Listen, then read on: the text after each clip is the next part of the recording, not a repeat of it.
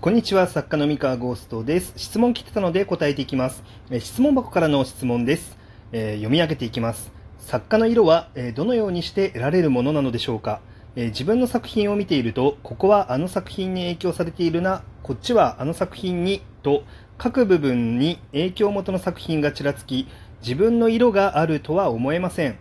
えー影響を受けない作家の方が希少だと思うのですが自分の色を持っている作家さんはどこが違うのでしょうかということで質問箱の質問でした。お便りありがとうございます。こちら答えていこうと思います。えっと、そうですね、えーおっしゃる通り、誰からの影響も受けていない作家というのは、まあ、存在しないと思います。えどんな、え天才っぽく見える作家であっても、え基本的には誰かしらの影響を受けているということになります。ただですね、えっと、その、特定の何かに影響を受けたんだろうなっていうのが分かりやすすぎる人とそうでない人の違いっていうのが、まあ、いくつかあるんですけれども、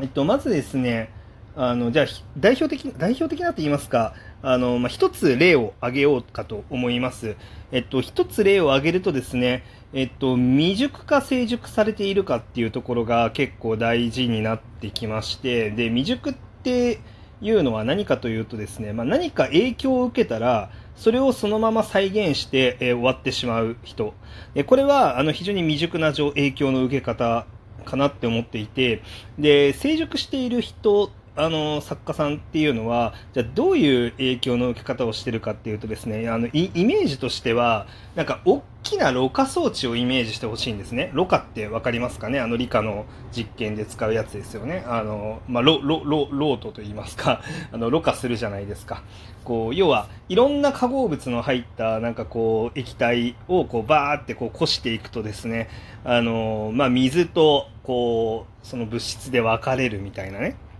まあ、ああいうのあるじゃないですか。まあ、なんか、そういうのちょっとイメージしてほしいんですけれども、えっとですね、こう、なんだろうな、まあ、いろんな作品を、こう、まあ、なんか、こう、ろ、ろ過していってるイメージなんですよね。なんかこう、いろんな作品を、こう、摂取してですね、こう、ろ過していって、その真水の部分だけ、えー取り除いて、で、その液体の、その固有の何が混ざってたのかっていうこの物質の部分ですよね。ここだけを、まあ、いくつも取り出した上で、さらにその物質を水に溶かすっていうのをちょっとイメージしてほしいんですね。で、そうすると、まあ、どうなるかっていうと、まあ、例えばですね、あの、塩水と砂糖水と、なんか、あの、まあ、よくわかんない、あの、まあ、ダイヤモンド水みたいなのがあったとするじゃないですか。まあ、ダイヤモンド水ってなんだって話ですけど、まあ、まあ、例え話なんでね、まあ、みたいなのがあったとして、あの、まあろ過しましたと。で、えっと、一個、一つの、まあ、その、塩水からは、まあ、塩が取れましたと。で、砂糖水から砂糖が取れました。ダイヤモンド水からダイヤモンドが取れました。みたいな感じになったとして、それを全部合わせて、もう一回水に溶かしますと。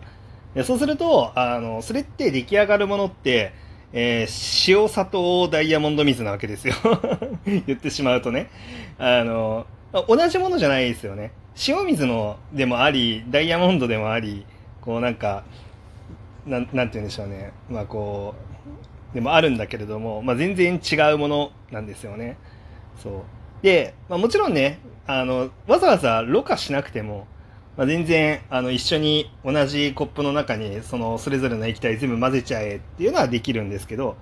あの、そうやって乱暴に混ぜることもできるんですが、まあまあまあ、なんでろ過っていう言葉をわざわざ使ったかっていうと、えっと、その作品固有のものと、えー普遍的なものって、あの、何が違うのっていうのをしっかりと、一個一個、作品ごとに、あの、分解して理解した上で、あの、抽出するっていうのが必要だからって、まあ僕は思ってるからなんですよね。あの、要は液体、その砂糖水、塩水の状態で適当に混ぜちゃうとですね、あの、砂糖水の良さっていうのが一体どこにあったのか、塩水の良さっていうのがどこにあったのかっていうのを理解しきれないまま、まあ、混ぜちゃうっ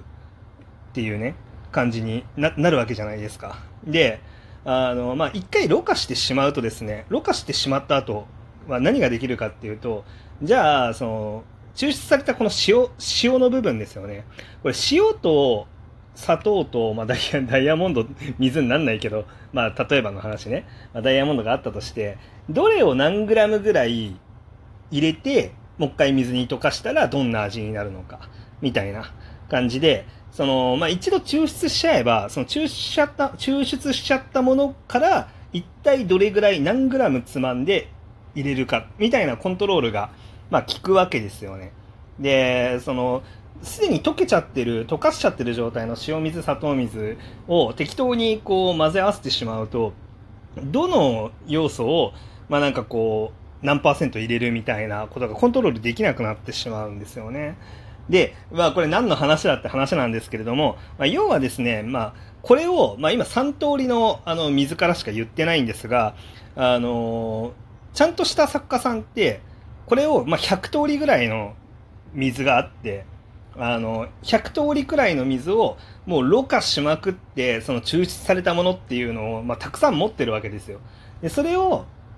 こう、じゃあこれ、この配分で混ぜ合わせたらこういう味になるんじゃないかなっていうのを、こう試行錯誤しているわけなんですね。で、その作家さんの、ま、好みだったりとか、性癖だったりとか、まあ、何かその得意分野だったりとか、えー、ま、それによってですね、あの、この味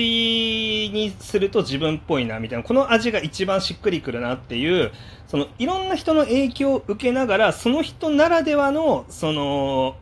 しっくりくる味ってていうのに、まあ、至った人っていうのが、まあ、基本的には色のある、まあ、作家として、まあ、認識される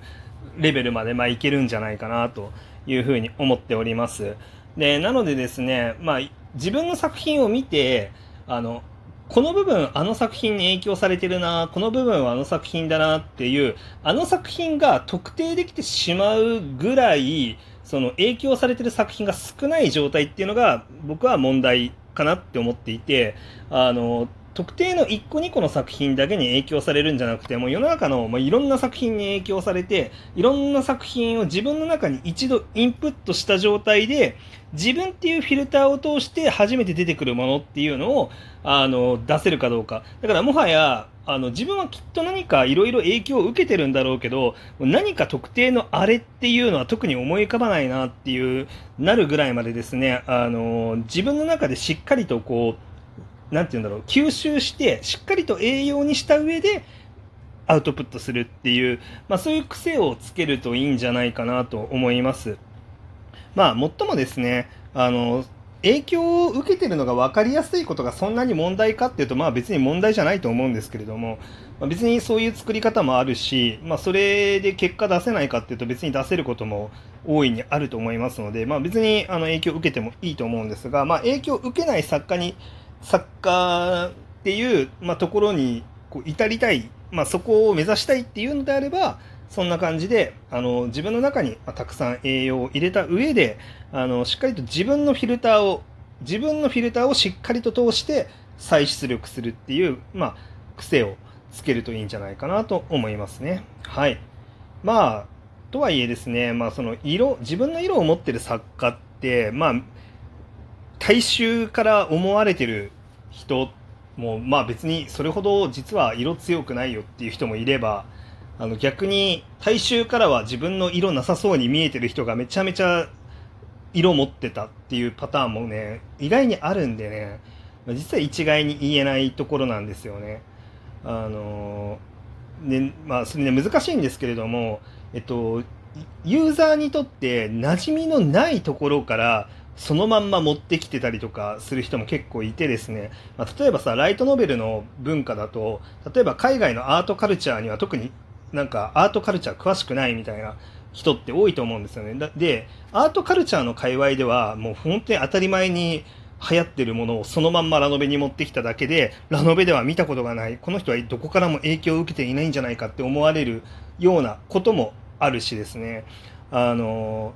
逆にこう、ラノベでよく見るような設定を使っているにもかかわらず、えっと、その人独自のものすぎるっていうものも意外とあるんですよね。で、これは多分パッとあの頭に浮かぶ人ではないです。普通の人が聞いて、読者さんが聞いて、あ、あの先生そうだよねって言うような人ではないですね。あの本当に、あの、普通の読者さんからは、あの、そんなにこう、この人特別、特殊だねって思われてないような人で、人なんですよ。思われてないような人なんだけど、実はその人の作品で描かれてることっていうのはものすごい特殊みたいなことは結構ある。あのね、エロ系の作品とか、あの、あるんですよね。いや、それはエロ系とかサービス系の作品って、その作家性がないように、あの、見られがちなんですけれども、意外とですね、この人なんでこんなシーン入れたんだろうみたいな、こう、理屈では測れないようなシーンチョイスをしていたりですね、あの、こんなセリフどっから出てきたんだっていうようなセリフが、ま、入ってたりですね、こう、意外な、こう、なんだろうな、意外な作家性といいますか、色が入ってたりね、することもあるんですよね。まあ、なので、あんまりこうなんか作家の色みたいなところになんか偏見を持たずですね、あの、まあ、とにかく、ちゃんと自分のフィルターを通して、ちゃんと自分のアウトプットをするっていう、その、要は、あれを真似するだけ、真似して再現しましたっていうだけじゃなくて、しっかりと自分の中で一度栄養にした上で、自分からしっかりと出すっていう、あの、その工程を踏み続けていれば、まあ、いずれ洗練されていって、レベルが上がっていって、あの、色があるねって言われるようになっていくんじゃないかなと思います。というわけで、えっ、ー、と、今日の話は以上でございます。頑張って創作活動を続けてください。それでは。